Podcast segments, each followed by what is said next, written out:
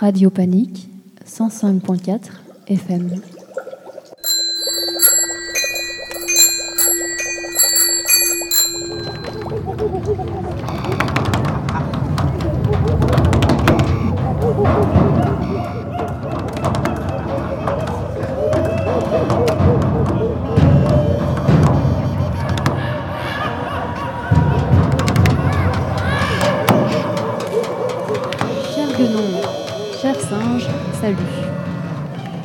Ce soir, pour la sixième émission des Singes en hiver, nous sommes quelques-uns à avoir été accueillis au chaud et au sec à la Bellone, et pour cela nous remercions Emmanuel, et sur les ondes de Radio Panique. Mais bien que nous soyons temporairement à l'abri de la pluie, j'espère que vous avez prévu bottes et caouets, car pendant l'heure et demie qui vient, nous allons pas mal patauger dans l'eau à Bruxelles. Et pour nous aider à passer à travers les gouttes, nous avons invité Chloé Deligne, salut, Salut. historienne et dont les recherches portent sur l'eau à Bruxelles. Pour accompagner Chloé dans cette traversée aquatique bruxelloise, nous comptons parmi les singes de ce soir Vincent, Guillermo, Olivier, Nabil, Clément et le fantôme de Chloé, et moi-même, Chedia. Alors, vous êtes prêts? C'est parti, on plonge.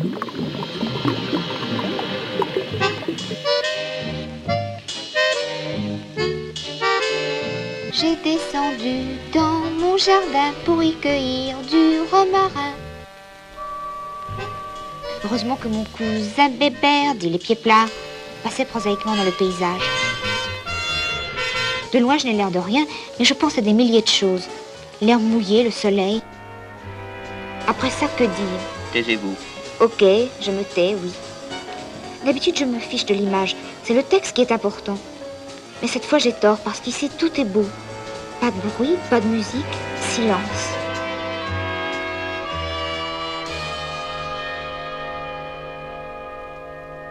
Et maintenant, vous allez voir comment la jeune fille se laissera séduire par le loup. Est-ce que vous saviez que sur la côte d'Azur, après veut dire avant Vous allez dire que je m'écarte du sujet, je ferais mieux de ne pas faire de digression. Justement, ça me rappelle un truc à la Sorbonne. Il y avait Aragon qui faisait une conférence sur Pétrarque. Ici, j'ouvre une parenthèse. Aragon, tout le monde le méprise. Moi, je l'aime, je ferme la parenthèse. En Sorbonne, donc, Louis Aragon qui fait une conférence sur Pétrarque. Il commence par se lancer dans un éloge terrible de Matisse. Ça dure au moins trois quarts d'heure. Finalement, un étudiant lui crie du fond de la salle au sujet, au sujet. Et Aragon, magnifique, fait simplement remarquer en terminant la phrase interrompue par l'étudiant que toute l'originalité de Pétrarque consiste précisément dans l'art de la digression. Moi, c'est idem. Je ne m'écarte pas de mon propos, ou alors c'est que c'est mon sujet profond. Exactement comme une auto que les inondations écartent de son trajet normal et forcent à rouler à travers champs pour gagner la grande route de Paris. On était cerné par les inondations. En France, c'est toujours pareil, dis-je. On dit que vous êtes libre, mais ce n'est pas vrai. La preuve. Pourtant, la liberté en France n'est pas à 20 mots. Paris, par exemple. C'est la seule ville du monde où l'on peut marcher dans une avenue qui s'appelle Staline et déboucher dans un boulevard nommé Nicolas II. Donc la France est un pays libre. Mais on pouvait toujours repasser pour être libre d'aller à Paris. Résultat, Nous décidâmes de continuer à pied.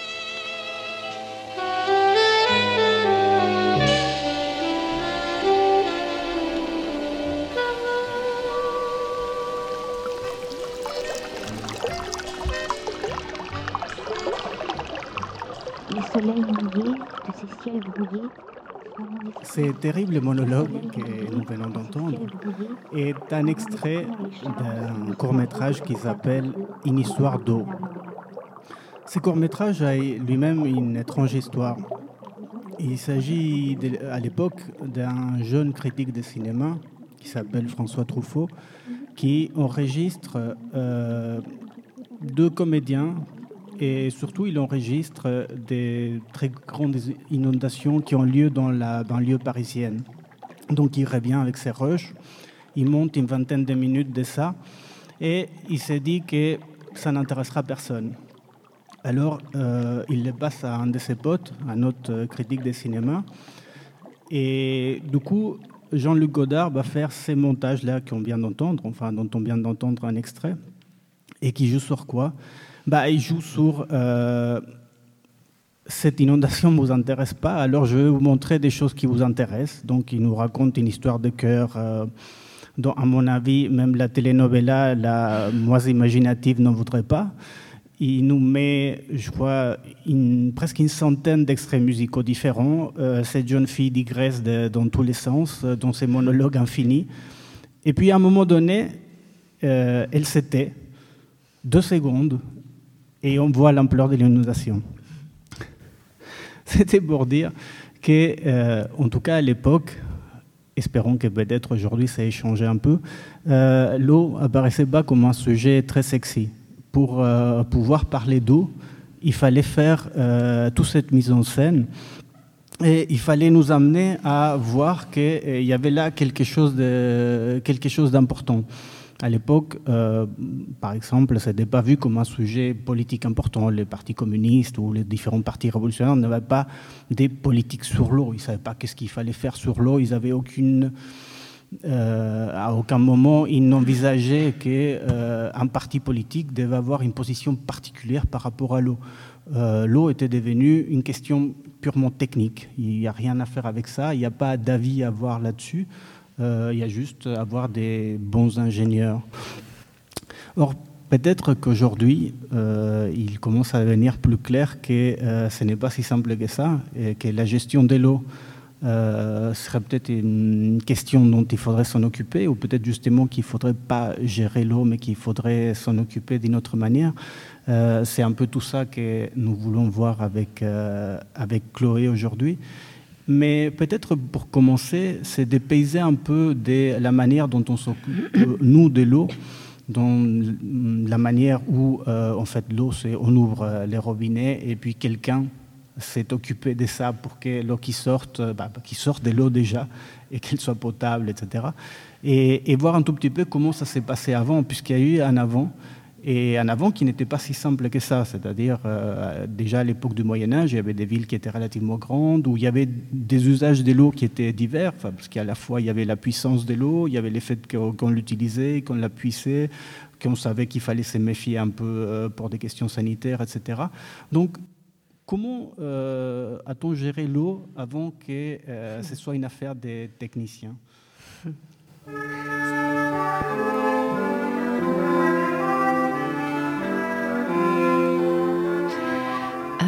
Alors, je vais d'abord poser ma voix parce que vous m'avez pris dans un, moment un peu particulier de ma vie où ma voix s'en est allée hier soir. Elle est revenue aujourd'hui, donc je vais essayer de la garder jusqu'à la fin de l'émission. Euh, alors, dans la question euh, que tu poses, Guillermo, euh, j'ai déjà envie de la nuancer un petit peu, dans la mesure où je pense que, enfin, je pense, et il y a plein de d'études historiques qui peuvent appuyer ça, que l'eau est une affaire technique depuis longtemps. Euh, dire, on va surtout se pencher peut-être sur euh, le cas bruxellois euh, comme, comme, un modèle parmi d'autres, hein, mais de façon plus, enfin je veux dire dans le cours de l'émission, mais de façon plus générale, je pense que y a, ce n'est pas juste une affaire de techniques. Les techniques, elles existent depuis très très longtemps. C'est qui gère la technique mhm. et quel type de technique. Euh, pour reprendre cette idée que l'eau finalement est affaire de techniciens depuis très très longtemps, mais justement un petit peu, on peut se plonger euh, à votre invitation dans le paysage, je dirais euh, pré-industriel euh, bruxellois ou de nos régions, hein, disons, euh, pour montrer qu'en fait euh, l'eau était déjà conduite pour des tas d'usages avec des connaissances techniques parfois très profondes. Dans la banlieue bruxelloise, par exemple, depuis Bruxelles étant une ville médiévale, grosso modo, qui remonte, dont l'émergence remonte au 11e, 12e siècle, dans cette banlieue de cette ville en formation, on a besoin de l'eau pour des tas d'usages. Mmh. Des tas d'usages qui doivent cohabiter. On peut en citer euh, quelques-uns. Euh, d'abord l'eau euh, pour la force hydraulique, la force pour alimenter des moulins. Mmh. des moulins qui sont des objets techniques et qui nécessitent un aménagement du réseau hydrographique, parfois très complexe, surtout quand il y a plusieurs moulins les uns derrière les autres. Ça veut dire qu'il faut aller dériver, qu'il faut chenaliser, qu'il faut multiplier les cours d'eau pour qu'il y en ait certains qui arrivent à un moulin, d'autres à un autre, et puis d'autres surtout qui n'y arrivent pas et qui permettent, en cas de nécessité, en cas de grosse pluie comme aujourd'hui, d'évacuer l'eau en dehors des chenaux creusés pour pas inonder les moulins. Euh, mais il y a aussi, quand on s'approche de la ville, des usages euh, qu'on va dire stratégiques ou militaires, c'est-à-dire qu'il faut pouvoir capturer l'eau autour des murailles de l'enceinte et éventuellement mettre l'enceinte en eau pour se protéger des incursions diverses et variées. Il y a aussi un usage euh, aujourd'hui qui peut paraître un peu anecdotique, mais qui a vraiment eu tout son sens dans la longue période pré-industrielle du Moyen Âge et de l'époque moderne, et qui a vraiment du sens dans les banlieues des villes de nos régions, c'est euh, la fonction piscicole.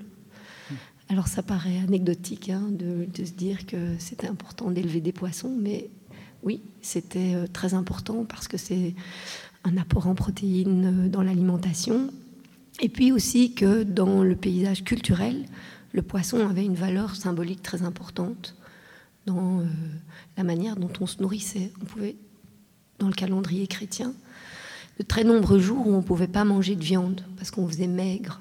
Et certains jours, on pouvait remplacer la viande par du poisson.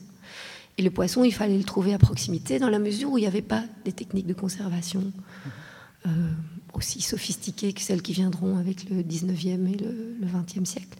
Et donc, il fallait les avoir à portée de main. Et donc dans la ville même, on aménage même des réservoirs à poissons pour les avoir à portée de main, pour que quelque part, surtout pour les cuisines euh, euh, plus aristocratiques ou plus bourgeoises, on puisse presque puiser le poisson et le mettre en cuisine euh, de façon immédiate. Donc ça c'est un autre usage. Il y a la navigation évidemment sur certains cours d'eau à partir du moment où ils sont suffisamment importants du point de vue des débits pour porter des embarcations et c'est le cas de notre toute petite rivière ici à Bruxelles, enfin qui nous apparaît toute petite, mais qui était capable de porter des bateaux. Euh, la Seine, donc on l'a pas encore nommée. La Seine, oui. Celle qui passait autrefois dans le centre de la ville. Euh, donc j'ai noté les, meuniers, les pisciculteurs, les militaires, euh, les navigateurs, les bateliers, etc. Et tous ces usages, il y en a sûrement l'autre que j'oublie à l'instant, oui, un autre usage, évidemment, c'est l'évacuation. L'évacuation des déchets, surtout en ville, l'évacuation des déchets euh, artisanaux. Parce que pour les déchets domestiques, les règles étaient un petit peu différentes, mais on y viendra sûrement par la suite. Euh, et donc tous ces usages, ils doivent cohabiter, en fait, sur un réseau, euh, un réseau, appelons-le, parce qu'on ne va pas dire naturel, parce qu'il est fortement artificialisé depuis très très longtemps, mais sur un réseau qui est continu. Mhm. C'est-à-dire que, et que c'est la même euh, ressource, le même fluide qui passe euh, du point A qui est le plus haut au point B qui est le plus bas. Et donc il faut faire cohabiter. Donc ça nécessite des techniques de cohabitation qui sont à la fois des techniques, je dirais, sociales, comment est-ce qu'un pisciculteur euh, cohabite avec un meunier, et à la fois techniques au sens vraiment matériel du terme, comment est-ce qu'on va faire cohabiter un étang à poissons et un moulin. Voilà. Et donc ce paysage euh, ancien de l'eau et qui s'est constitué euh, dans cette longue période médiévale et moderne, euh, il est fait de, technicité et d'arrangements sociaux. Voilà pour un tout petit peu nuancer l'idée qu'il y aurait une technicisation de l'eau au XIXe siècle. Non, les techniques sont très anciennes. La conduite de l'eau je veux dire, euh, avec, des savoirs et des savoir-faire beaucoup plus anciennes. Puis si on change, euh, je dirais, d'horizon euh, géographique, toutes les grandes civilisations urbanisées dès l'Antiquité sont des, sont des civilisations qui sont construites, enfin certaines d'entre elles qui sont construites sur des techniques extrêmes de la conduite de l'eau. Maintenant, c'est vrai qu'il y a énormément de choses qui vont changer radicalement au XIXe siècle mais ça ne se situe pas forcément dans l'aspect technique. Ok, mais on va revenir, je pense, tout à l'heure, euh, mhm. plus précisément au 19e siècle, qui est un peu mhm. les, moments charnières, nous, d'un peu ce qu'on avait discuté. Mais peut-être alors, si tu peux euh, un tout petit peu nous raconter comment euh, ces différents usages des lots mhm. vont s'agencer entre eux, enfin comment ils vont s'arranger tous ces gens pour, pour gérer l'eau? alors, il y a, plein d'arrangements possibles. Euh, il faut sans doute distinguer des arrangements qui sont à l'intérieur de la ville et des arrangements qui sont à l'extérieur de la ville, parce que effectivement, par rapport aux usages que j'ai nommés, c'est pas tout à fait les mêmes situations. Euh, dans les arrangements à l'extérieur de la ville, ça va surtout être de multiplier à partir d'une rivière de multiplier les chenaux, en fait, et de s'arranger pour que chacun ait son chenal privilégié. On a souvent l'image d'une rivière comme d'un fluide linéaire et unique, alors qu'en fait, dans la réalité, il faut plutôt penser en termes de chevelu. C'est comme, un, comme, un, comme une tignasse avec plein de cheveux. je ne sais pas si les cheveux, c'est la meilleure image, mais en tout cas, une des ramifications plein de ramifications. Et c'est cette multiplication des ramifications qui permet finalement de faire cohabiter des usages. Ce qui ne veut pas dire que ça marche à 100% tout le temps, et que notamment il y a des opérations qui parfois sont problématiques et qui créent des problèmes. Typiquement, si on prend euh, la banlieue bruxelloise, par exemple, une autre rivière euh, de Bruxelles, qui n'est pas la Seine, mais le Malbec, qui n'est plus visible aujourd'hui dans le tissu urbain, euh, mais qui l'a été jusqu'au milieu du 19e siècle. C'était un ruisseau, ben, son nom le dit Maalbeek, ça vient du flamand, du Tiwa, comme on dit, euh, qui veut dire, euh, enfin, c'est l'équivalent de Molenbeek, dans le ruisseau du moulin. Donc ça veut bien dire, tous ces Molenbeek, ça veut bien dire aussi à quel point ils étaient équipés, c'est comme ça qu'on les désignait. Et sur ce Malbec, il y avait donc un certain nombre de moulins qui s'égrenaient depuis euh, ce qu'on connaît encore aujourd'hui comme les étangs d'Ixelles jusqu'aux environs de la gare de Scarbeck, il y en avait bien une dizaine ou une douzaine. Et il y avait aussi presque, alors je ne dis pas de bêtises, mais plus d'une centaine d'étangs qui étaient destinés à la pisciculture. il y a une opération euh, qui est liée euh, à ce type de pisciculture très particulière, sur laquelle on pourrait dire un mot aussi, qui est essentiellement la pisciculture de la carpe. Hein, donc c'est un poisson particulier euh, qui nécessite un élevage en plusieurs années. bref, on peut revenir là-dessus parce que c'est aussi des réalités complètement oubliées aujourd'hui. Euh, mais pour garder les étangs en eau, c'est-à-dire pour contrer un phénomène euh, naturel d'envasement, hein, si on laisse aller un étang à sa nature quelque part, il va s'envaser l'eau, euh, parce qu'il y a des sédiments qui se déposent sur le fond, et puis l'eau va déborder, et puis elle va prendre d'autres chemins. Et puis au bout d'un certain nombre d'années, en fait, l'étang n'existe plus que sous forme de marécage, et puis il n'existe plus du tout, parce qu'il y a un, exaucement des terres. Et donc, maintenir les pièces d'eau, qui sont très très nombreuses, ça nécessite de les curer. C'est-à-dire d'enlever le l'euro temporairement, curer le fond pour garder la profondeur, et puis les remettre en eau. Donc ça veut dire que c'est des opérations où tout d'un coup, on va lâcher les vannes des étangs et on va libérer dans ces ramifications et dans ce chevelu des, des masses d'eau très importantes. Surtout qu'il faut les faire à certains moments particuliers de l'année qui sont précisément liés à ce calendrier liturgique où on doit manger du poisson en abondance, par exemple à la Toussaint, qui n'est pas si loin d'ici, ou à la Noël ou à Pâques.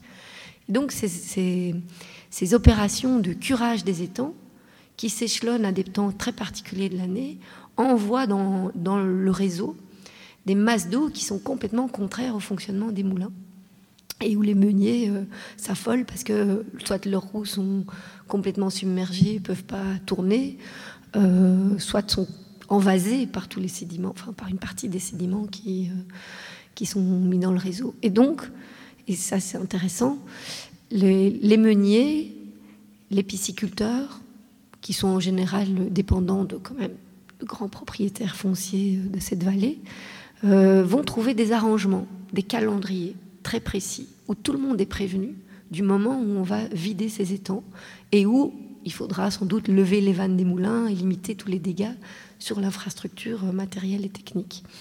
Et il y a des, au XIVe siècle, donc de mémoire, je pense c'est 1314, mais c'est peut-être 1321, euh, on trouve des accords, des accords de gestion du ruisseau. Donc des choses qui nous paraissent euh, presque euh, contemporaines dans la mesure où c'est des idées qu'on a remis en circuit, si j'ose dire, depuis une vingtaine d'années sur les ruisseaux wallons ou même sur les ruisseaux intra-bruxellois. C'est ce qu'on appelle les contrats de rivière, c'est-à-dire des calendriers d'opération et de gestion par les usagers de l'état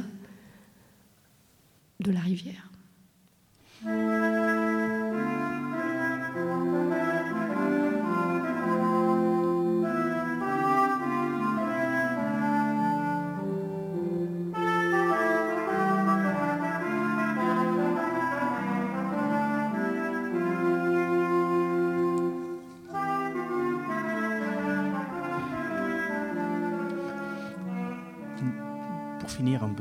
sur cette euh, petite balade dans, le Moyen Âge, euh, tu disais là que euh, d'une certaine manière, les usagers étaient quand même un peu plus proches de ce qui s'est passé dans les rivières, c'est-à-dire que les rapports à, la gestion de l'eau étaient un peu plus, hmm, disons, horizontales, si on peut dire ça comme ça.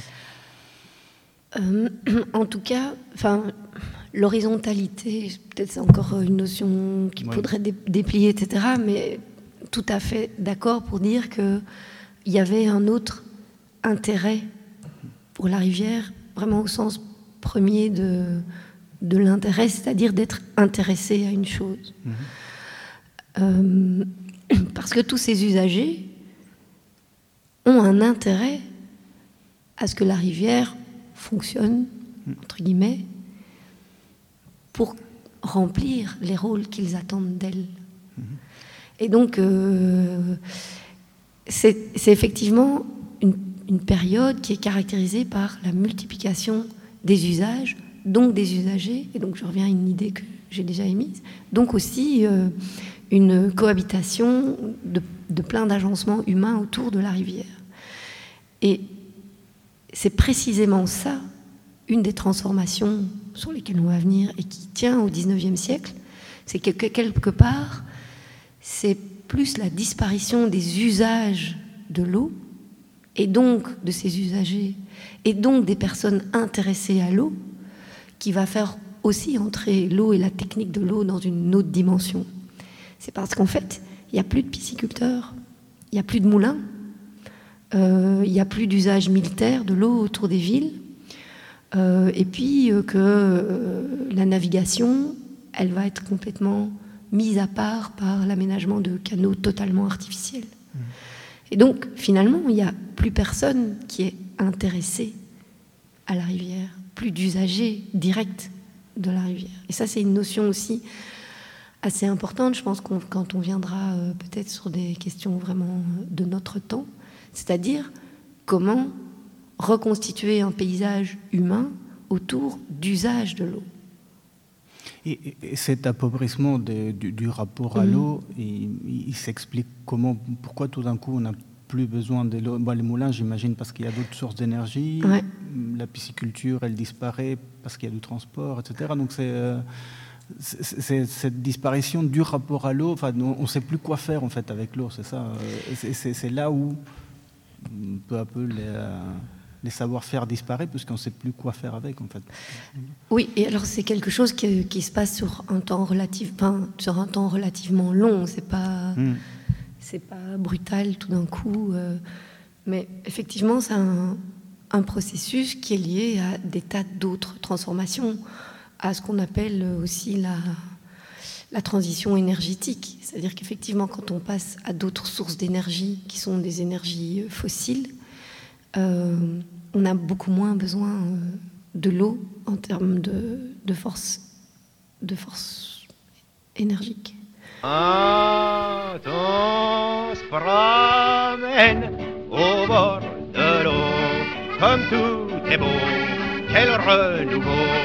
Paris au loin nous semble une prison, On a le cœur plein de chansons. L'odeur des fleurs nous met tout à l'envers. Et le bonheur nous saoule pour pas cher. Chagrins et peines de la semaine. Tout est noyé dans le bleu, dans le vert. Un seul dimanche au bord de l'eau, au trémolo des petits oiseaux, suffit pour que tous les jours semblent beaux. Quand on se promène au bord de l'eau, je connais des gens qui à qui tout le temps se font des cheveux.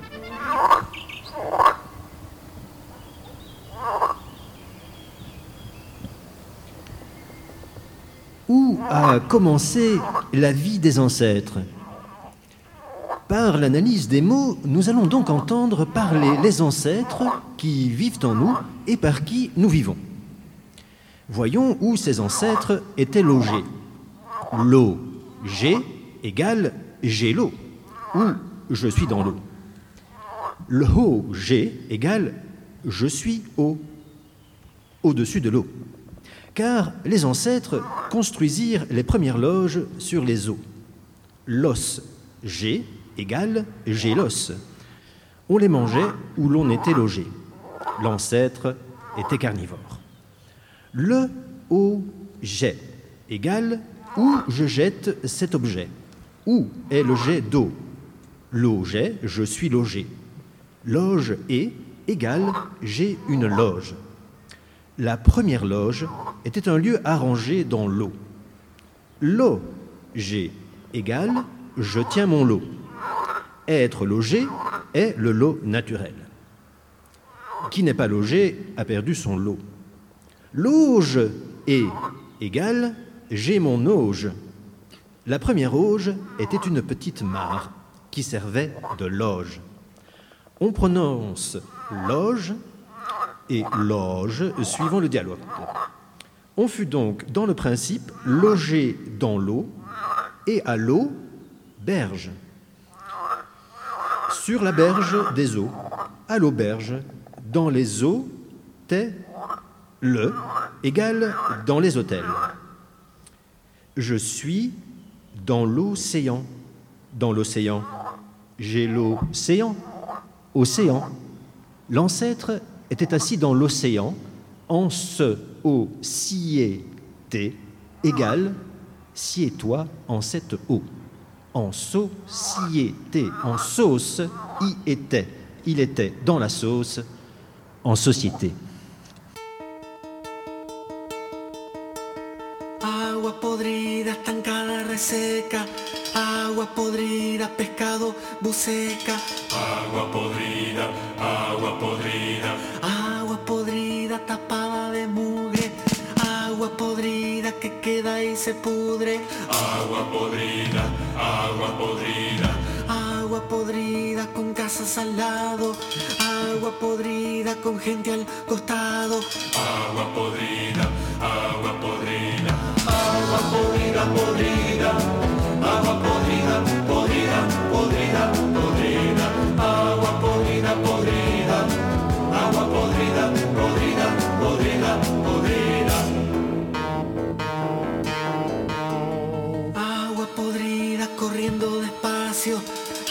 Podrida criando batracios. Agua podrida, agua podrida.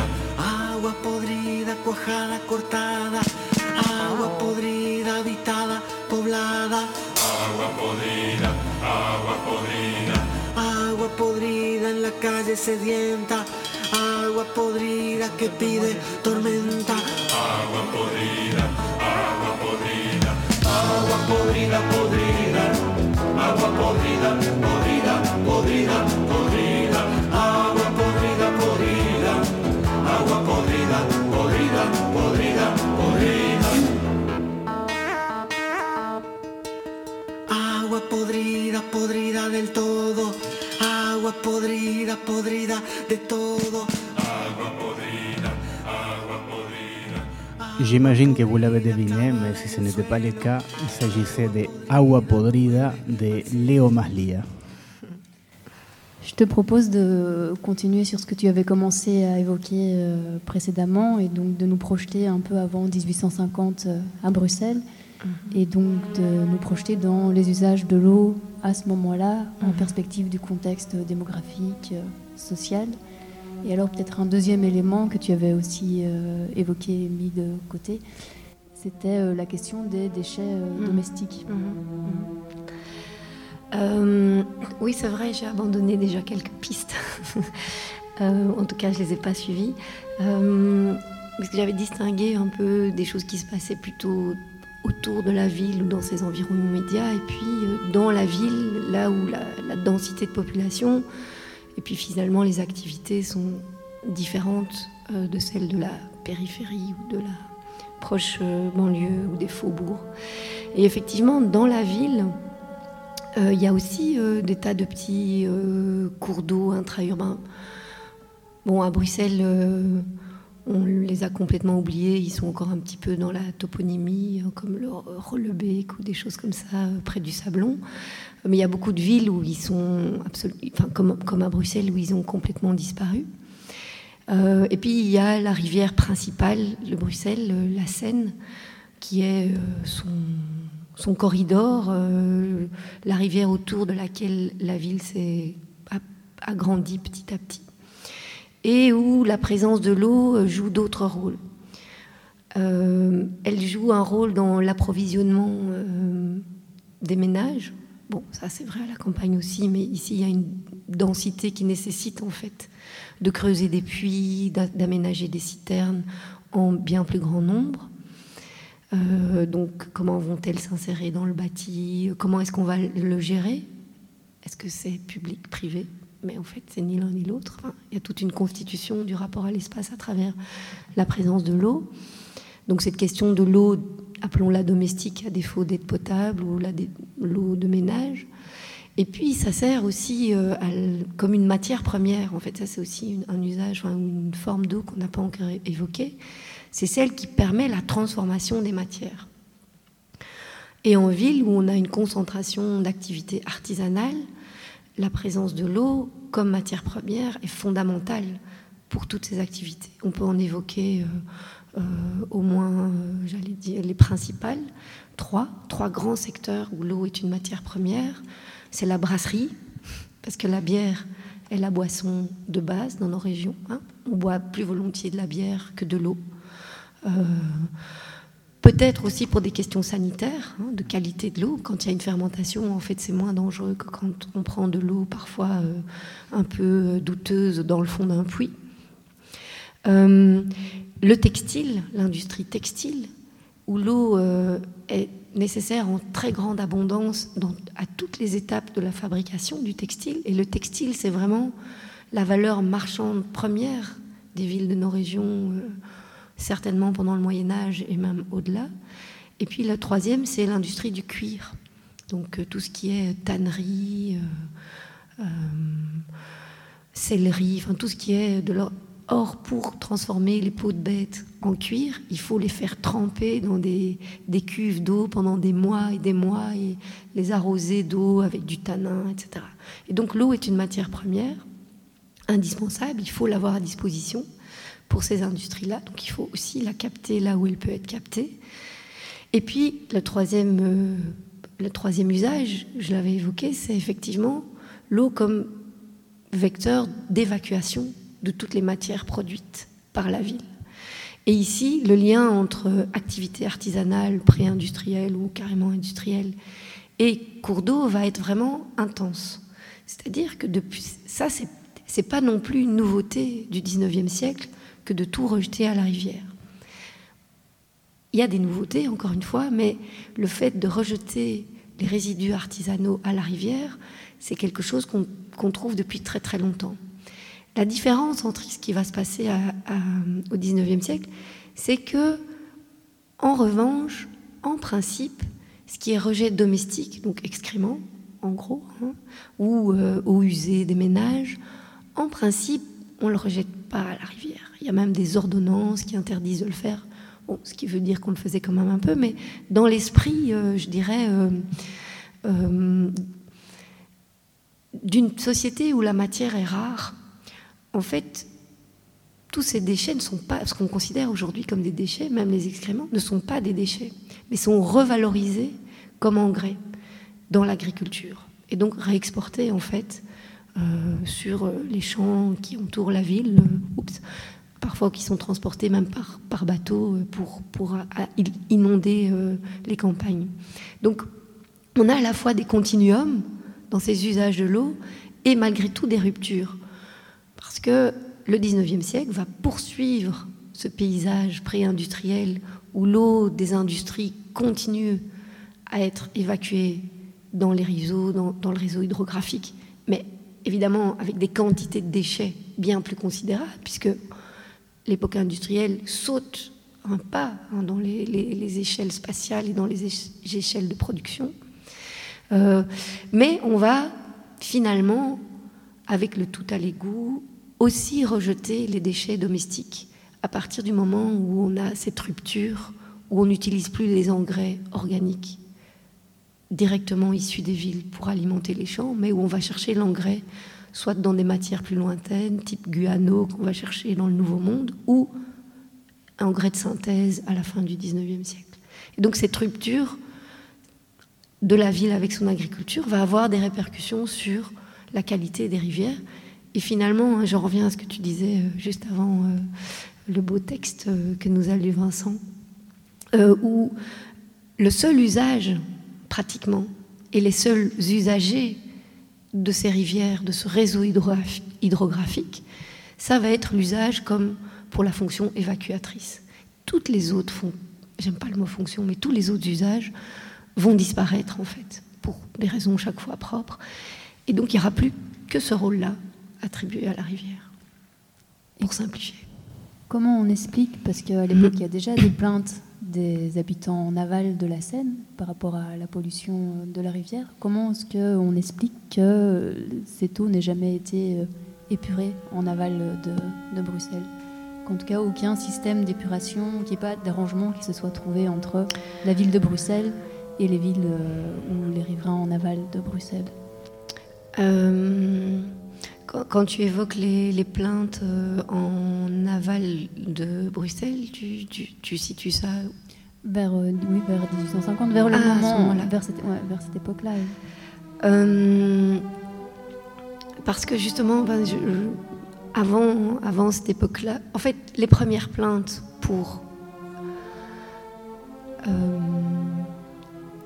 je dirais pour ce qu'on appellerait aujourd'hui pollution de la rivière, on les trouve un peu, déjà au XVIIIe siècle, justement avec ces premiers développements de l'industrie où tout d'un coup la rivière devient toute rouge ou toute bleue parce qu'il y a une teinturie qui s'est installée.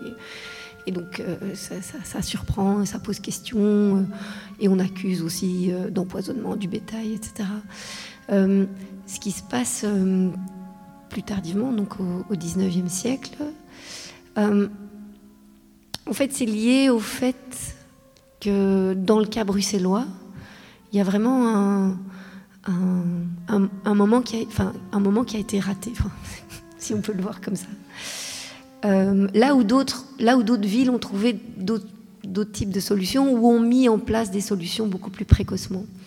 C'est-à-dire que pendant tout un temps, euh, au moment où cette rivière ou ces rivières deviennent extrêmement, appelons ça polluées, en tout cas sales ou infectes, c'est les mots qu'on utilise plutôt euh, à cette époque-là, ou immondes, euh, c'est parce que euh, donc il y a cette augmentation du volume et un abandon progressif de la récupération du domestique, comme je l'ai évoqué, parce que on est quelque part en attente d'une solution pour récupérer à travers une infrastructure technique euh, ces engrais organiques, parce qu'ils sont encore majoritairement organiques en 1850, hein, la chimie de synthèse, etc., ça, vient plus tard, donc ils sont encore majoritairement, majoritairement organiques, donc toujours potentiellement utiles comme engrais.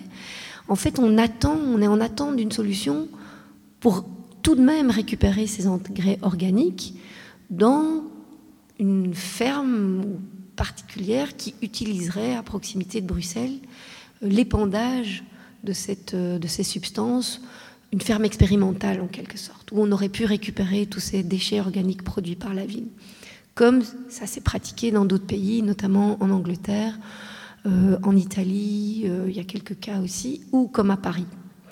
Et Paris a mis en place cette entre guillemets solution, en tout cas ce dispositif technique, relativement tôt et sur des étendues très larges, notamment dans la plaine de Gennevilliers qui se trouve en aval de Paris, où il y a vraiment euh, des grandes conduites qui vont conduire les boues urbaines, donc tous ces déchets organiques, sur des champs expérimentaux qui permettent de produire euh, ben, notamment euh, des, légumes à, destination de la ville, qui est dans une grande époque de croissance démographique. Tu l'as aussi évoqué au, début de, notre discussion.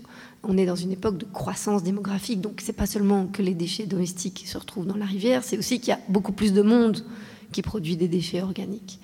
Donc, une ville comme Paris a trouvé cette solution de quand même récupérer ces déchets organiques. Et à Bruxelles, on on se dit est-ce qu'on va suivre le modèle anglais, est-ce qu'on va suivre le modèle français, Euh, comment est-ce qu'on va réaliser, est-ce que ça va être une entreprise publique, est-ce que ça va être une entreprise privée qui va faire ça, et euh, on va faire des visites euh, en Angleterre pour voir s'il n'y a pas quand même des problèmes sanitaires qui se posent avec ces dispositifs. Et en fait, ça dure tellement de temps que ce qu'on appellerait dans un jargon euh, détestable une fenêtre d'opportunité, elle est passée. Elle est passée, c'est-à-dire que la déconnexion entre, enfin, ou plutôt l'apport en engrais n'est plus du tout trouvé dans les apports urbains historiques, mais dans des importations de- de- d'engrais qui viennent euh, soit de bien plus loin, euh, soit qui sont qu'on commence à produire euh, par la chimie de synthèse. Et donc ce moment où il y avait les plans étaient prêts, les champs d'épandage avaient été déterminés, ça se trouvait entre Bruxelles et Vilvoorde. On avait déterminé la zone où on allait épandre ces déchets organiques. Euh, la ferme des Boues, qui était une, une administration qui existait, était prête à reprendre le- la, le- la supervision de cette infrastructure. Et pour puis- préciser, c'est quoi la, la ferme des boues? La ferme des évoqué. euh, ben, c'est un- c'est l'ancêtre euh, des éboueurs, en fait, donc de la gestion publique des déchets, où euh, c'était un, un ensemble de, de fonctionnaires, où parfois c'était mis en, en affermage, c'est-à-dire que c'était euh, sous-traité à un privé, en quelque sorte, euh, qui ramassait les déchets organiques dans la ville. euh, dans des, des, tombereaux et puis qui les amenait à un endroit et qui les réexportait vers la campagne. Donc cette structure ancienne de récupération des déchets. Donc on, il y, avait ce qu'il fallait pour, mais le moment a été tellement long qu'on a raté ce... Et puis que finalement, tout est resté à la rivière. Il faut dire aussi que, enfin je ne sais pas si je continue sur ma. Il faut dire aussi qu'on est, euh, et ça c'est sans doute euh, une méta-explication ou une explication euh, plus structurelle, on est tout de même dans un des pays qui a connu une révolution industrielle la plus précoce et la plus brutale parmi les pays d'Europe occidentale. On dit toujours que la Belgique est la première puissance industrielle sur le continent après l'Angleterre, etc. Mais c'est- vraiment, ce n'est effectivement pas faux dans le sens où ça se reflète aussi dans la façon dont on a traité l'environnement, c'est-à-dire en- l'environnement ou le milieu, c'est-à-dire comme une, euh, une case négligeable de l'attention aux choses. Ce qu'il importait, c'était de placer la Belgique sur la carte des nations en construction et de le faire via l'industrie. Et tout ce qui était bon pour l'industrie, et donc pour la puissance de la nation, était bon pour le pays, était bon pour la population.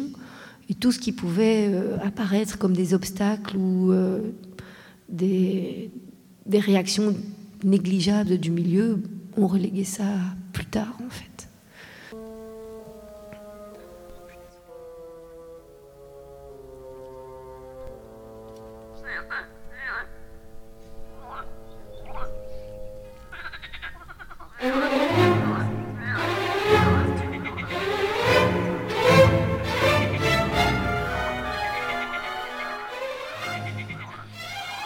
Le premier océan était un seau, une sauce ou une mare. Les ancêtres y étaient en société. Les mots, comme les hommes, ont une origine commune et chaque syllabe s'est référée à l'eau. L'eau a tout créé, même la parole, qui est de l'eau, puisque chaque mot prononcé produit une émission de vapeur d'eau. Que j'ai d'eau criait aussi l'ancêtre, en lançant son jet d'eau naturelle. Déloger égale jeter loger. Il faut déloger. Démarrer égale jeter reçu dans la mare. Il faut démarrer. Déloger, c'est sortir de la loge.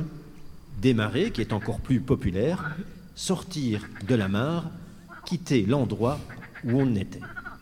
Quand nous démarrons d'un lieu, les ancêtres vivent avec nous, sortent de leur mare et nous accompagnent. J'ai un lot, je mense, qui est devenu j'ai un logement. Nous montre le premier logement dans l'eau et que l'on y mangeait. Je mange, me, en j'ai égale j'ai en moi. On offrait ainsi ce qu'on avait en soi à sa bouche. Celui qui ne voulait point obéir répondait Manger, j'ai mangé. Donc on avait, euh, on a commencé à évoquer euh, donc la question des déchets domestiques et des excréments et de, ce projet euh, d'épandage. La, car- la caractéristique des déchets domestiques, c'est d'être à la croisée de deux problématiques, celle de l'alimentation. Comment est-ce qu'on va récupérer ces fertilisants pour pouvoir nourrir cette population qui est de plus en plus nombreuse mais d'un autre côté, cette question de cette population de plus en plus nombreuse, donc cette accumulation de, de déchets au sein de la ville, ça pose la question de la santé de cette population. Et donc ce projet d'épandage, il est lié à un autre projet Mhm. très important à Bruxelles, qui est celui du voûtement de la Seine. Est-ce que tu peux un peu plus euh, nous raconter cette histoire-là et puis aussi comment elle est liée à certaines théories dominantes Mhm. euh, de la raison euh, médicale? Oui, donc en, fait, la question de l'eau, pardon, la question ou les questions de l'eau dans la, ville du 19e siècle euh, ont aussi plusieurs facettes. Et il y a un historien, euh, j'ai du mal, euh, un historien, son nom reviendra évidemment plus tard, mais qui a écrit un, livre euh, qui s'appelle La conquête de l'eau et qui est lié vraiment à toutes les transformations euh, de, la circulation des eaux au XIXe siècle. Euh, dans cette multiple facette, il y a la question effectivement de ce qu'on va plus tard appeler l'hygiène, mais plutôt de la santé des populations. Des populations qui arrivent en masse dans la ville, justement pour à la fois servir de bras à l'industrie en croissance, mais aussi qui, qui quittent les campagnes dans lesquelles l'agriculture est complètement transformée aussi sous l'impulsion de nouvelles techniques liées à l'industrialisation. Enfin, tout ça forme système, mais la résultante, c'est effectivement qu'on a une augmentation très forte de la population dans la ville et d'une population pauvre euh, qui sert surtout de main-d'œuvre dans l'industrie, euh, qui est mal payée et qui est donc fragile euh, physiquement. Et donc, toute la question de la bourgeoisie qui a les, rênes de cette industrialisation, ça va être de ben, comment maintenir en état une population pour qu'elle ne, pour qu'elle puisse continuer à être productive en fait. hein. Donc c'est vraiment, la, ce n'est pas que philanthropique, c'est aussi vraiment une question euh, très capitalistique, c'est-à-dire comment est-ce que j'entretiens ma main d'œuvre euh, pour qu'elle soit encore en état de produire. Ça veut dire comment finalement je la fais résister à ces maladies qui arrivent avec la densification des populations dans les villes, Euh, typiquement le choléra, hein, plusieurs grandes épidémies de choléra euh, au XIXe siècle dans toutes les villes euh, industrialisées euh, du monde occidental, du monde européen.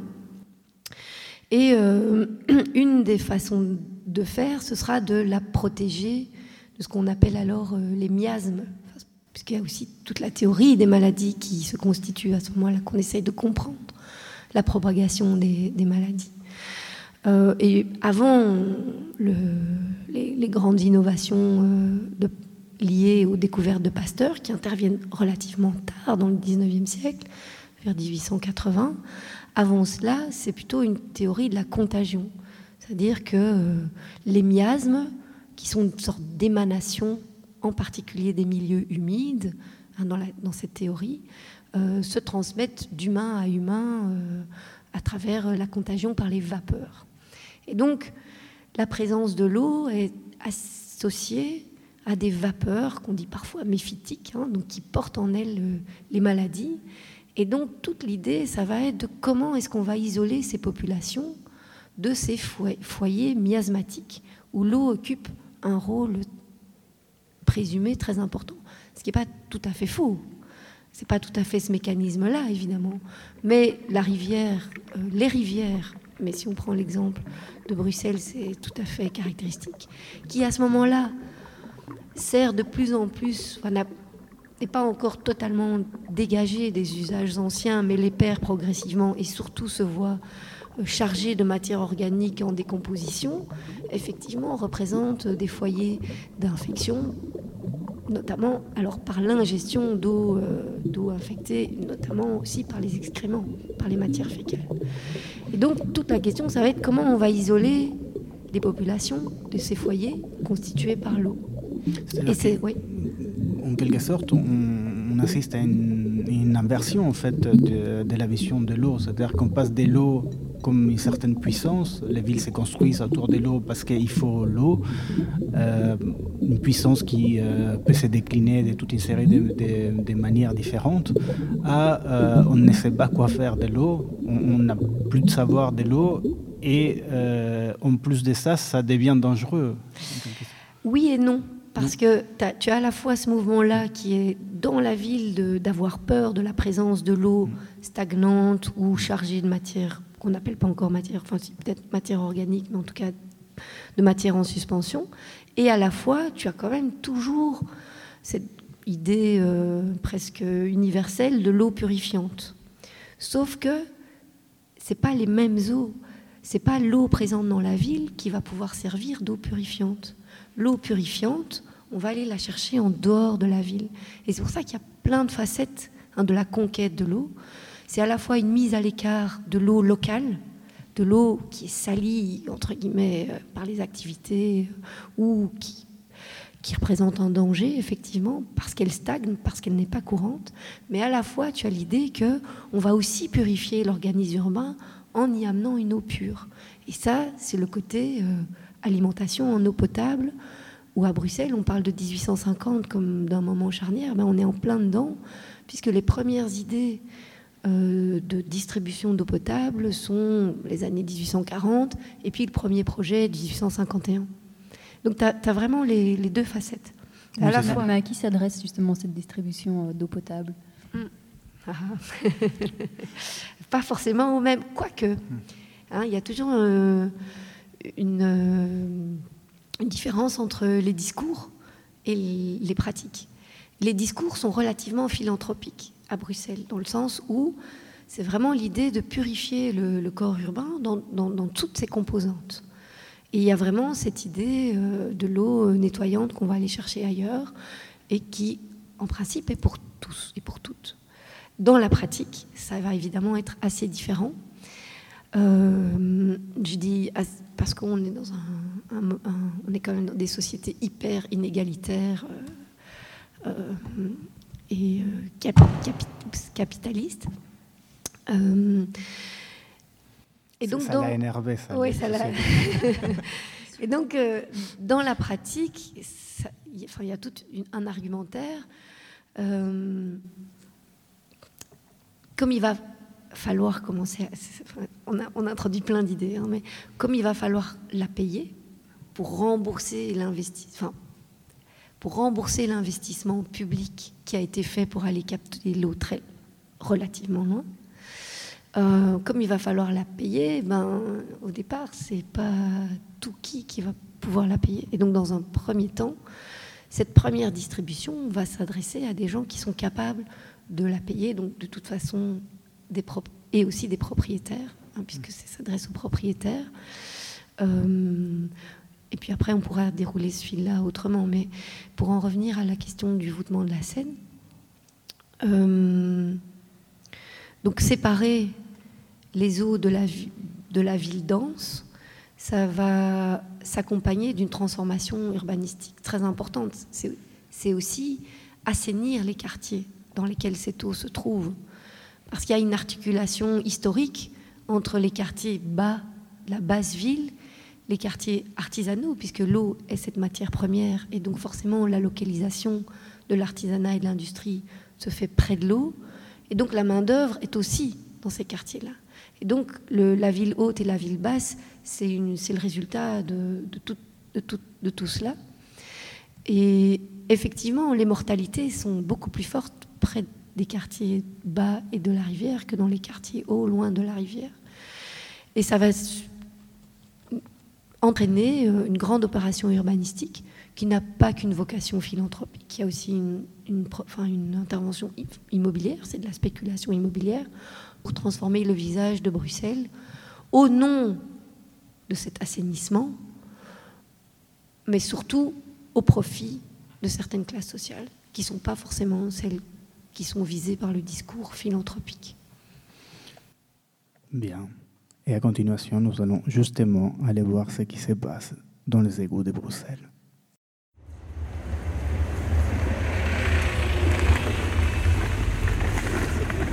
Voilà, encore un truc ici, là encore une les salopette. casques. Les casques. On va prendre les masques de protection, histoire de ne pas prendre trop de choses dans la. Sans la caisse, non? Et les, et les gants, ouais, ça. Voilà. L'eau pour le rinçage et le détergent, tu l'as aussi Ouais, déjà. le détergent, j'ai sorti. Moi, je vais me changer un peu plus loin là-bas. Ça va.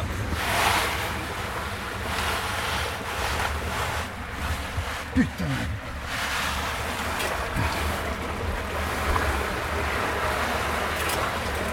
Wouhou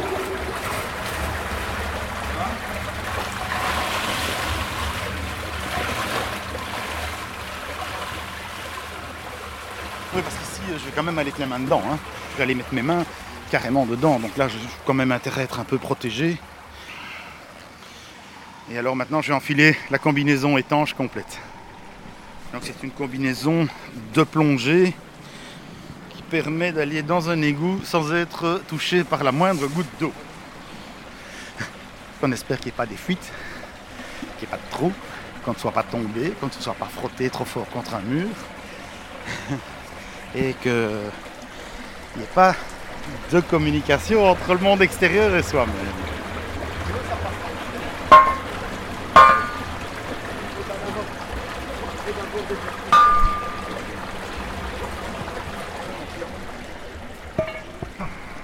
Ok. Suivant. Je suis euh, Patrick Panels. Je travaille euh, pour euh, Brusseau en tant que le rat d'égout, si on peut dire comme ça, puisque c'est moi qui fais les inspections dans, les égouts. Alors on est euh, sur le replat entre les hauts de jet et le bas de jet qui est représenté par la rue Dupré et la rue Bac, qui euh, manifeste le fait qu'il soit souvent inondé. Ça c'était une tac sur lequel vient de rouler une voiture. C'est assez désagréable quand on y travaille. Le collecteur dans lequel on se trouve fait 1,20 m de large sur 2 mètres de haut. Nous passons notre temps euh, ici dans des égouts, mais aussi dans des pertuis. Pertuis, ce sont des eaux propres. Collecteurs, ce sont des eaux d'égout. Alors ce que vous voyez là par terre, cette espèce de grosse moumoute au milieu de l'eau, c'est en réalité euh, des accumulations de déchets sur notre senseur et c'est là-dedans que je vais aller travailler. Alors maintenant, je vais mettre à quatre pattes là-dedans. Attention à l'odeur que ça va dégager. Mon senseur est normalement à hauteur de la ligne que j'avais fait dans le mur. C'est-à-dire que quelque part, il doit être... Voilà, je l'ai. Le senseur, c'est une espèce de petite fusée de 6 cm de long qui enregistre la hauteur d'eau au-dessus de lui.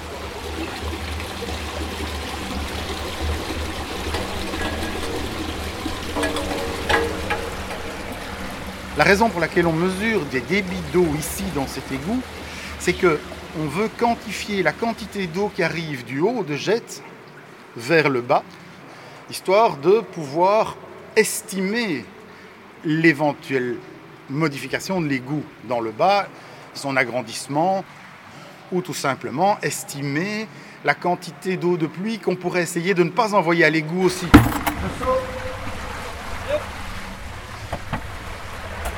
Ici, on ne désespère pas, pour soulager effectivement les gens de la rue du Pré et la rue Bac des inondations, arriver à rediriger les grandes eaux de ruissellement vers ce qu'on appelle des nous qu'on va essayer d'implanter dans le parc Baudouin pour ramener toute cette eau de pluie vers le Molenbeek. Grosse larme à l'œil pour le moment. Toute cette belle eau qu'on amène depuis euh, le fin fond de Dilbeek jusqu'ici va à l'égout. Mais dans nos espoirs, eh bien, ce serait d'amener cette eau-là vers la Seine, puisque la rivière à Bruxelles, c'est la Seine.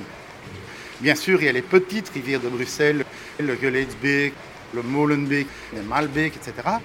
Mais la rivière à laquelle on aimerait ramener toutes nos eaux, tant de pluie que de rivières, que de sources, etc., c'est la Seine, bien évidemment. S'il devait se mettre à pleuvoir, brusquement sur un coin de Bruxelles, on sort d'ici à toute vitesse. Parce que l'eau va monter, et on a déjà assisté à ça, de 30 cm en 3 minutes. Quoi, hein. C'est euh, oh tiens, j'ai le pied un peu plus mouillé. Oh tiens, le mollet commence à être mouillé. Oh, oh, oh, ça va jusqu'au genou. Et puis de là, euh, on sort. On sort, on sort, on sort. Il y a de ces vaches de courant. Tu vois, dans celui-ci, en mettant le pied au fond, je n'arrive pas à me tenir debout.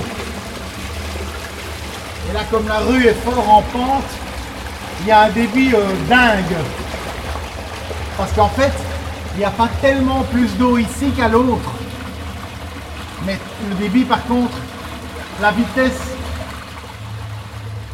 La grande idée maîtresse actuelle est d'essayer de restituer les eaux de ruissellement et les eaux de pluie, soit à la terre par infiltration, soit au plan direct, c'est-à-dire des toitures verdurisées, des euh, pieds d'arbres, des pieds de façade verdurisés, ou ramener à la rivière via des réseaux séparatifs qui n'existent pas encore vraiment, mais qu'on commence à avoir en tête, ou via ce que nous appelons des nouvelles rivières urbaines.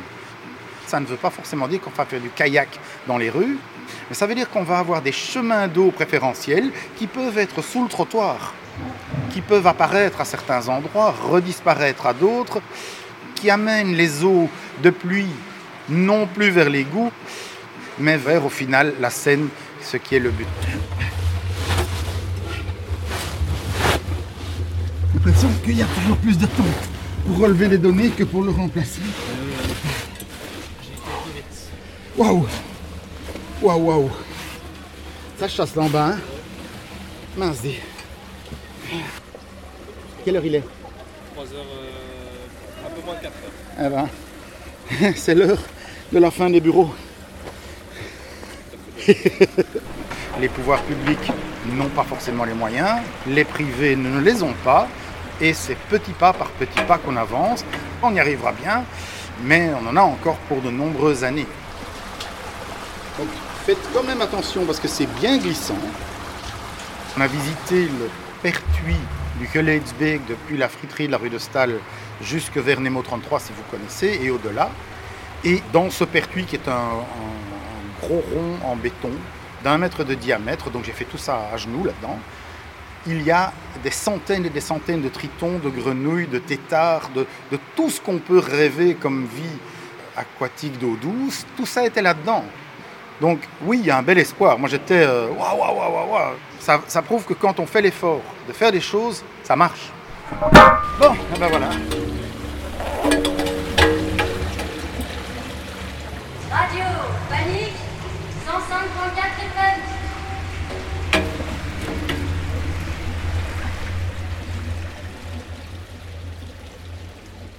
C'était un court documentaire réalisé par euh, Chedia et Vincent.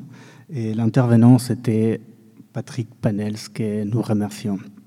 Alors, ce que nous venons d'entendre, c'est euh, la scène telle qu'elle est aujourd'hui, c'est-à-dire qu'elle a été voûtée, c'est-à-dire que pour finir, Euh, par ailleurs, non seulement on a voûté la, rivière, on, l'a cachée, mais euh, on avait même voté ou décidé scientifiquement ou quelque chose entre les deux que sa fonction naturelle euh, c'était d'évacuer les eaux. Donc, vu que sa fonction naturelle, on avait décidé que c'était évacuer les eaux, bah, c'est à ça qu'on l'a utilisé. Euh, je crois que c'est- un rapport avec euh, cet épisode raté de Mhm. de l'épandage des boues urbaines. À un moment donné, comme on se rend bien compte que que c'est trop tard, que maintenant qu'il y a des engrais, etc., on va jamais pouvoir euh, mettre en place cette expérience. Il y a, un, je crois, un conseiller communal, si je me souviens bien, qui dit, qui renverse l'argument et qui dit, mais en fait, ça ne sert à rien puisque la fonction d'une rivière, c'est d'évacuer les déchets. Euh, mais aussi pour euh, rebondir sur ce que tu viens de dire et peut-être sur ce qu'on a évoqué dans la prise de son, dans les égouts, c'est de redire que l'épisode du voûtement de la Seine, je pense que c'est d'ailleurs un belgicisme, voûtement d'une rivière, ça n'existe nulle part ailleurs dans le, dans le langage. hein. Je ne sais pas ce qu'en dirait Jean-Pierre Brisset, mais voûtement, envoûtement, je ne sais pas. Euh, mais donc, on a profité du voûtement de la Seine pour construire des collecteurs sous la voûte, donc enterrés sous le tissu urbain. Tu as la rivière, entre guillemets, je ne vais pas dire propre, mais ni naturelle, mais en tout cas la rivière telle qu'elle est. Et puis, accolé à la rivière, on a construit deux, deux collecteurs donc, qui sont séparés de la rivière et qui, eux, étaient censés, enfin, qui collectent tous les égouts qu'on va construire sur la ville. Donc, ce voûtement devient l'épine dorsale de la collecte des eaux usées, de la collecte des, des toilettes, etc. dans l'espoir que ces deux collecteurs séparés auraient alimenté cette station d'épandage des eaux urbaines. Sauf que comme ça n'a pas été fait, finalement, tout à la sortie de la ville, les collecteurs se déversent quand même dans la rivière. Et donc finalement, on s'est retrouvé à la fin du 19e siècle à Bruxelles avec euh, un réseau unitaire, c'est-à-dire qui mélange les eaux de ruissellement, les eaux de pluie, les eaux de rivière et les eaux d'égout. Il n'y a pas de distinction entre le réseau hydrographique et le réseau d'égout. C'est ce qu'on appelle un réseau unitaire par opposition à un réseau séparatif. Et de là vient en fait euh, un peu la séquence qu'on a, écoutée, euh, où effectivement on retrouve mélangées en dessous de la ville des eaux claires, à défaut d'être propres, et des eaux sales, euh, et qui, qui posent des tas de questions et de problèmes. C'est aussi le fait que ce soit un réseau unitaire veut dire que toutes les eaux sont enterrées, les ruisseaux n'existent plus puisqu'ils sont devenus les égouts, Euh, et que donc ça a disparu aussi de la vue. Donc aujourd'hui, euh, à part sur les cartes anciennes, le commun des mortels, je dirais, des mortels, ne, ne sait plus où passe l'eau et où, passe quand il pleut, comme aujourd'hui.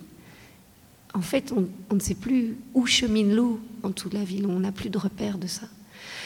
Et les réseaux d'égouts, et alors ça c'est une autre histoire, euh, ont été hum, d'abord sur le territoire de la ville même, donc de la ville de Bruxelles, une compétence communale. Et puis quand les faubourgs ont commencé à avoir des densités, des grandes populations, ils ont aussi construit leur réseau d'égouts qu'ils ont raccordé à cette, euh, à cette colonne vertébrale constituée par la Seine. Mais c'était des compétences communales. Ça veut dire que chaque commune euh, devait entretenir son réseau d'égouts. Euh, et les communes n'étaient pas forcément regardantes sur la mémoire de ces réseaux. Et puis beaucoup plus tard, au tournant des années 2000, donc dans les années très récentes, les, communes étant un peu défaillantes sur l'entretien de ces réseaux, on a passé la gestion à une, une, une superstructure régionale. Donc toutes les structures communales ont été fédérées dans une seule grande structure régionale, qui à ce moment-là s'est dit bon ben donnez-moi les plans, dites-moi où ça passe, et on s'est rendu compte qu'on ne savait rien. Et qu'en fait, c'est pour ça que Patrick, parfois, il doit descendre. Bon, d'abord parce qu'il y a des problèmes de fonctionnement, parce que tout s'accumule et qu'il faut dégager, mais parfois simplement pour comprendre où passe l'eau. Parce qu'il y a des constructions et des strates de construction qui se sont accumulées les unes sur les autres, qui ne sont pas forcément fonctionnelles, c'est-à-dire euh, qui ont des, des, des pertuis carrés, par exemple, à certains endroits, ce qui est pour un ingénieur hydraulique complètement absurde, mais donc, ou des puits où tout d'un coup, il y a trois, enfin, lui, il le décrit très bien, il y a trois tuyaux qui arrivent, et puis il n'y en a aucun qui sort, enfin, des trucs comme ça. Et donc, lui, parfois, il fait vraiment de la reconnaissance de territoire à travers euh, ses, ses visites dans les, dans les égouts. Et en, en termes de qualité de l'eau, on, bah, on a évoqué la situation euh, fin, fin 19e. Et alors, euh, bah, qu'est-ce qu'il en est maintenant de l'eau qui sort en aval de Bruxelles? Est-ce que. je sais que du coup, il y a une usine de retraitement désormais depuis les années 2000. Comment est-ce qu'on explique Mhm. que ça a mis autant de temps à se mettre en place Alors, ça, c'est aussi, euh, à mon avis, en partie une histoire euh, belge. C'est pas que enfin, c'est pas que Bruxelles soit tout à fait unique en son genre, mais c'est vrai que par rapport à d'autres grandes villes européennes, elle, elle est vraiment euh, très à la traîne par rapport à développement d'infrastructures d'épuration. Effectivement, comme tu l'as évoqué, la première station d'épuration en amont de la ville, donc pas en aval, hein, en amont de la ville, c'est-à-dire qui épurait les eaux avant qu'elles n'entrent dans les égouts bruxellois, avant que la rivière ne passe sous la ville, c'est les années euh, 2000. Et la, station, euh, j'espère que je ne dis pas de bêtises, et la station aval, c'est encore plus tard. C'est euh, 2007, je pense. C'est ça, voilà, merci. Euh, mais donc ça veut dire ce que ça veut bien dire. Finalement, on est dans la même chronologie, plus ou moins, à quelques années près. Mais ça veut dire que jusque dans les années 2000, il n'y a jamais eu de système d'épuration des eaux à Bruxelles, qui est quand même une moyenne ville européenne, une moyenne ou grande, peu importe, ville européenne. Et ça, c'est hallucinant. Comment l'expliquer? Alors là, je pense que Bruxelles n'était pas si en retard, enfin en retard à la traîne, ou en tout cas aurait pu copier des modèles euh, d'autres villes. Euh, parce que finalement, jusque dans les années 70, oui, il y a des villes modèles comme Berlin qui ont développé des traitements. C'est aussi sans doute très culturel, euh, rapport à l'eau, etc. Pas rentrer dans, soit dans des banalités, soit dans, dans des trucs pas très bien connus. Mais, mais le problème, c'est que dans les années 70, c'est-à-dire qu'au moment où il y a cette ce qu'on appelle euh, parfois une prise de conscience écologique, ou en tout cas certains mouvements écologiques, même si les pensées écologiques sont bien antérieures, mais un mouvement écologique qui commence à pointer sur cette absurdité de, des réseaux hydrographiques en Belgique qui finalement ne servent pratiquement que d'égouts. Euh, on pense à l'échelle de l'État à réorganiser la gestion des rivières par bassin versant, donc en se calquant sur des réalités du territoire.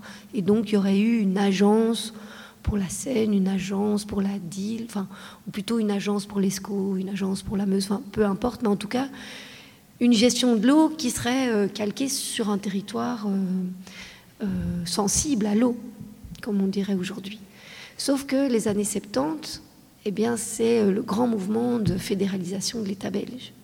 Et que donc cette idée, qui a même existé dans euh, certains documents politiques, on en trouve des traces de la, la prospective de créer des agences de l'eau un peu à la française, elle existe en 1970-71, et c'est à ce moment-là qu'il y a la première grande réforme de l'État, et qui va splitter tout, et qui va régionaliser tout. Et dans le cas de Bruxelles, il faut attendre 1989 pour que la région trouve des compétences propres sur son territoire. Et donc, quelque part, il y a 20 ans où la rivière enfin, où toute la gestion de l'eau est mise en suspens. C'est ce qui explique, entre autres, que ben, voilà, il faudra encore 10 ans pour que, donc les années 2000, pour que quelque, quelque chose se mette en place. Donc ici, c'est une histoire euh, d'État, en fait, enfin, de structuration de l'État. D'accord. C'est compliqué. Il, il se demande encore quelle langue parle le fleuve, c'est ça. Bien.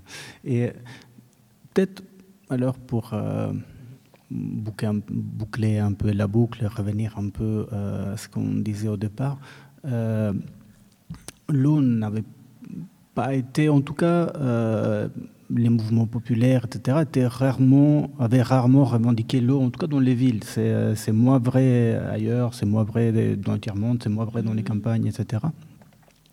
Il y a depuis quelque temps, euh, par contre, des mouvements politiques qui commencent d'une manière ou d'une autre à, s'intéresser timidement. Euh, Peut-être ce qu'on peut en parler un peu, voir un peu comment ils font, puisque la question, tu disais, euh, s'était posée au moment où on n'avait plus d'usage de l'eau, c'est-à-dire que où les, les gens n'avaient pas un rapport euh, direct d'utilisation eux-mêmes de l'eau, enfin à part pour, euh, pour boire évidemment, mais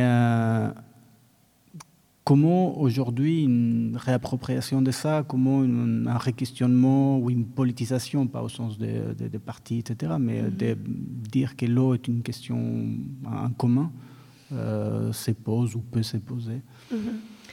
Euh, Peut-être que pour aller jusque-là, on, peut quand même refaire une boucle antérieure, puisque finalement, on n'a pas tellement parlé de, euh, de ce que tu as amené dans ta toute première intervention sur cette technicisation ou cette technologicisation, je ne sais pas ce qu'il faut dire, mais en tout cas de cette grande transformation du 19e siècle, euh, où l'eau ne devient plus qu'une question d'ingénieur.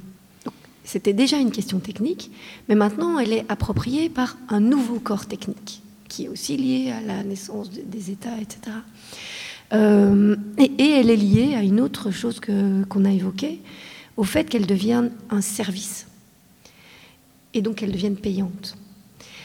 Euh, ça aussi, on l'a évoqué, on n'a pas évoqué tout- toutes les strates de tout ça, mais donc le 19e siècle, c'est l'histoire de la mise sous tutelle de la question de l'eau euh, dans un corps qui est un corps, un, corps politique nouveau, les ingénieurs, dans des, administrations euh, de services. Alors en Belgique, c'est public, mais qui se comportent en fait aussi avec des exigences propres de celles d'un corps qu'on appellerait privé, c'est-à-dire où il y a malgré tout une forme de rentabilité, ou en tout cas qu'il faut, il faut, de, il faut rendre des comptes financiers sur, sur ce service, et euh, sur le fait que l'eau est devenue euh, payante. Il y a aussi un- une autre chose, c'est que euh, l'équipement de la ville est devenu un marché. Donc, dans l'histoire du capitalisme, c'est se créer toujours de nouveaux marchés. Et la ville est devenue un marché, un marché infrastructurel. Et donc, il y a plein de, de personnes, euh, des, militaires, des ingénieurs, des docteurs, des philanthropes, euh, qui se positionnent comme des acteurs d'un nouveau marché et qui vont vendre leurs produits, vendre des infrastructures. Et puis il y a encore une dernière strate qui est celle euh, du prestige, de l'action publique envers les citoyens, enfin les citoyens ou la population. Et dans cette, euh, cette dernière strate, il y a un, un grand combat qui se mène entre Bruxelles-Ville et les communes des faubourgs, qui chacune veulent montrer à quel point elles sont généreuses et bienveillantes par rapport à leur population, et qui se lancent dans des réalisations techniques pour de l'eau potable, qui ne sont pas seulement des réalisations techniques, mais qui sont aussi des réalisations symboliques. C'est-à-dire, en gros, elles veulent en jeter aux yeux euh, des communes euh, avoisinantes et qui se lancent dans des, euh, des réalisations où elles vont puiser l'eau à 80 km de la ville et l'amener, l'eau, purifiante. Et donc, c'est, toute cette strate- strate-là qui explique que depuis le 19e siècle, et sans que le, le modèle ait été remis en question, parce que sans doute que financièrement, il était resté viable jusqu'à un certain point. Euh, cette question était complètement éloignée des yeux, éloignée de- des usages, des usagers. L'eau que nous consommons, ben, elle vient à, 90 à Bruxelles, elle vient à 99% de Wallonie, il y a des captages de l'ordre de 30 à 80 km. Elle, est loin, elle s'évacue dans des, égouts, euh, comme on l'a évoqué à travers la séquence, où on ne sait pas ce qui se passe, on ne sait même parfois pas où il passe. Donc c'est vraiment comme si c'était devenu étranger euh, à nos, nos corps dans tous les sens du terme, les corps en termes d'individus, mais aussi en termes de corps social. Sauf que ce modèle, euh, ben, il commence à montrer ses signes de fatigue à travers différentes choses. Euh, D'abord, euh, le, coût des infrastructures. ça, commence à coûter très cher de fonctionner sans cesse en termes d'infrastructures lourdes et aussi en termes d'inondation. Euh, parce que bon, c'est toujours un système complexe, l'eau. Le fait que la ville soit imperméabilisée, euh, qu'elle soit isolée de son sol par le béton, par le bitume, etc., euh, par des surfaces bâties de plus en plus étendues, ça veut dire que l'eau qui ruisselle, au lieu de s'infiltrer dans les nappes à Bruxelles, elle ruisselle de plus en plus vers les égouts, mais qui n'ont pas été conçus pour les accueillir, puis ils ont, été conçus pour accueillir des eaux euh, qui ruissellent moins. Et donc les égouts débordent, ils ne savent plus éponger en fait l'eau, et cette eau déborde dans plein de quartiers bruxellois. Et dans les années 90, 80-90, euh, la réponse de la région bruxelloise qui sort à peine de ces questions euh, de fédéralisation, qui reprend les compétences sur l'eau, la réponse va être dans la lignée de tout ce qu'on a fait jusque-là, construire des grosses infrastructures de bassins d'orage. Et à ce moment-là, un certain nombre d'habitants se disent, mais ces infrastructures de bassins d'orage, d'abord, quand est-ce qu'on va s'arrêter dans cette augmentation de, de l'infrastructure lourde? Il n'y a jamais de fin à ça. En plus, ça va gréver les finances publiques quelque part. Donc, est-ce qu'il n'y a pas moyen de sortir de ce, de ce système-là qui, en fait, engendre lui-même ses propres failles? Et donc, dans les années 90, on commence à voir émerger effectivement des contestations spécifiques sur la gestion de l'eau, sur euh, les bassins d'orage en particulier. Euh, que dire de plus à ce stade? C'est que ça continue encore aujourd'hui. C'est-à-dire que ces mouvements, ont, ont fait mouvement, en tout cas, ces, groupes, ces collectifs, euh, ont, pris. D'abord, ils ont duré. C'est-à-dire que c'était pas un one shop, mais ils se sont constitués. Ils continuent. Et aujourd'hui, ils se. Euh, je ne vais pas dire qu'ils se multiplient et se prospèrent, mais ils, ils font de nouvelles ramifications. Si on reprend l'image des ramifications humaines, ils font des nouvelles ramifications humaines autour de la question de l'eau. Et Patrick, qui est au départ plutôt un technicien, euh, donc quelqu'un qui va dans les égouts, qui constate, qui analyse, qui fait des mesures, eh bien, euh, s'est branché sur ces collectifs, par exemple. Et de là naît en fait de nouveaux agencements humains qui posent la question de l'eau différemment aujourd'hui à Bruxelles et qui commencent aussi à percoler dans certaines politiques régionales. Je pense qu'il y aurait encore énormément de choses à dire par rapport à ça, par rapport aux alternatives, aux politiques euh, traditionnelles. Malheureusement, le temps nous manque, mais peut-être qu'on pourra indiquer des références sur, Mhm. le, sur le site. Et avant de passer à la suite, est-ce qu'on pourrait avoir une explication de cette voix qui est revenue euh, dans l'émission, qui divaguait sur les mots? On a entendu Jean-Pierre Brisset, qui est un enfant, on va dire, du 19e siècle. Il est né au 19e siècle, il est mort en 1919. Alors, certains disent que c'est un grand génie, d'autres que c'est un fou. En tout cas, c'est un, écrivain. euh, et qui, bah, vous l'avez entendu, hein, son, exploration euh, sans limite de, la langue. Euh, et c'est quelqu'un qui aurait influencé, que ce soit le l'Oulipo, euh, les surréalistes, euh, même Jacques Lacan en parle. Euh, Foucault a, écrit quelques textes sur lui. Donc c'est Jean-Pierre Brisset euh, qui euh, a, arrêté l'école à, à 12 ans. Il a été pâtissier, militaire, professeur. Il a fait plusieurs euh, guerres. Il a écrit un, traité de la natation.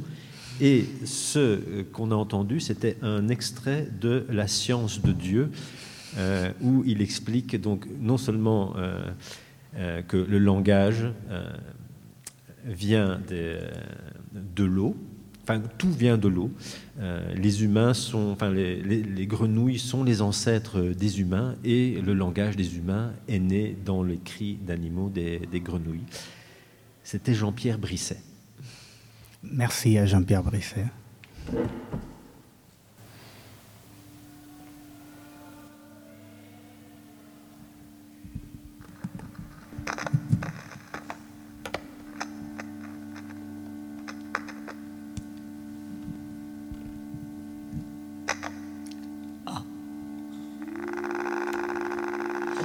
Alors, euh, nous, on est toute une bande Et on est parti alors pendant cinq jours entre deux eaux, justement, entre le canal de Willbrook et la Seine, euh, sans manger ni parler. On n'a pas mangé, euh, pas parlé. La bouche réduite au service minimum. Elle ne sert qu'à avaler de l'eau. La rivière coule. La pluie tombe. Notre structure change. Nous nous adaptons aux aspérités du milieu. On se goinfre d'eau.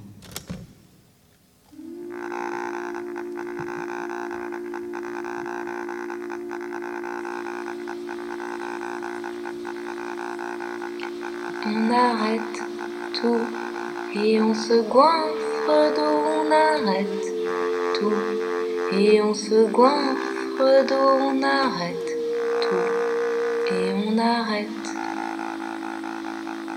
La fête tombe, les jours de pluie, on nage dans l'humidité de nos vêtements. Nous sommes des réservoirs d'eau, nos corps se remplissent d'eau. Le vivant est une grande citerne.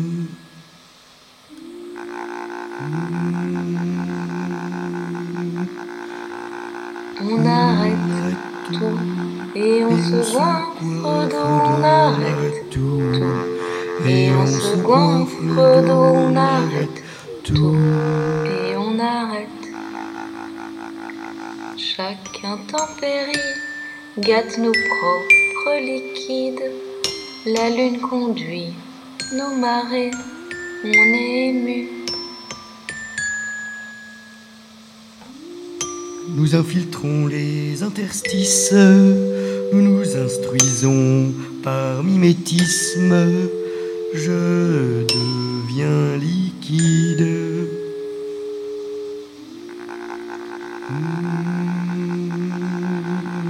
On arrête tout. et on se goinfre d'eau, on arrête tout. et on se goinfre d'eau, on arrête tout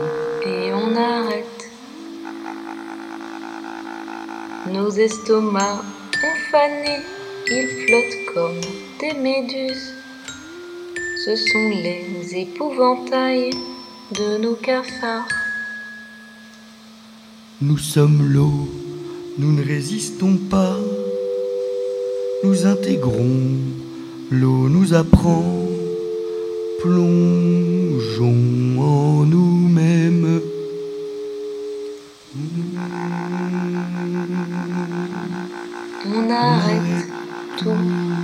On se goinfre d'eau, on arrête tout.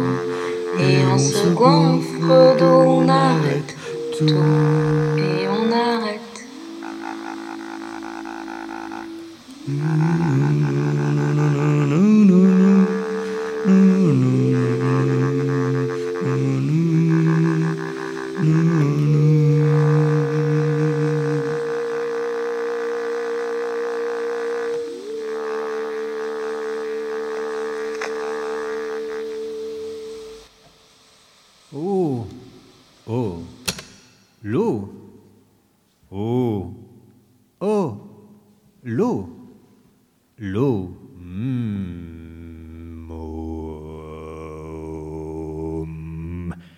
Que d'eau, que d'eau, que de l'eau. Qu'on est bien dans l'eau. Home, sweet home, comme à la maison. Vishnu est allongé sur l'océan des causes. Ça sécrète les univers par les pores de sa peau. Les galaxies apparaissent dans des petites bulles. Les univers sont des petites bulles flottant dans un immense océan spirituel. Dans la mer de Darwin, les poissons complotent à la conquête du monde extérieur. Un jour, nous nous rendrons sur la terre ferme, dit un des requins, et tout nous appartiendra. Avec la volonté de Dieu, notre volonté développera des membres et les organes nécessaires à notre survie. Plus besoin de ces satanés branchies, nous aurons des poumons. Aventurons-nous dans un devenir post-poisson Avec le transbranchisme, nous régnerons sur terre. Des marais sortent les grenouilles. Elles crient Quoi Quoi pose la question primordiale. Quoi Quoi nous sommes les femmes et les hommes grenouilles à la surface d'un monde en recherche de réponse Home, sweet home. Nous sommes d'eau, de l'eau d'ici. Les sirènes de la réponse à la question lancent leur chant séducteur le long des ondes. La réponse à la question. Tous dans le même bateau. Ô réponse, écoute-nous, nous te vouons un culte. Réponse qui satisfera toutes nos questions. Explique tout. Et les grenouilles se noient dans un océan de raison et de pourquoi. Pourquoi? Pourquoi? Tout occupé à chercher des causes qu'elles en oublient l'élément qui les baigne. Tout occupé à ériger des systèmes tout occupé à vouloir contrôler la situation, à travailler sur les canalisations pour bien capter les flux et les exploiter, à capitaliser sur le réel aquatique. Les vilains crapauds qui les observaient de loin riaient toute gueule ouverte, étant plus intéressés à faire partie de leur milieu. Ils savent qu'une bonne baignade n'a pas besoin de pourquoi, comme la rose, mais de comment. Comment bien nager dans ton eau Il faut d'abord une bonne eau. C'est ça. Il faut s'occuper de l'eau. Entre-temps, les grenouilles travailleuses avaient résolu le problème. Tout le monde a droit à son aquarium personnel et instaurèrent la taxe sur le mètre cube. Fini le temps où les crapauds philosophes pouvaient nager librement entre les courants. Maintenant, les grenouilles travailleuses, qui n'avaient toujours pas trouvé la réponse, mais au moins les choses étaient organisées et ça fonctionnait. Plus besoin de se poser de questions. Ça coulait dans les tuyaux et la réserve se remplissait, se remplissait, se remplissait. Nous avons entendu Clément et l'absence de Chloé présente ici grâce à un magnétophone, et ensuite notre ami les singes védiques. C'est ainsi qu'il s'achève l'émission d'aujourd'hui. Nous vous rappelons que vous pouvez l'entendre dans les podcasts. Notre prochaine émission causera des viandes. C'était les singes en hiver.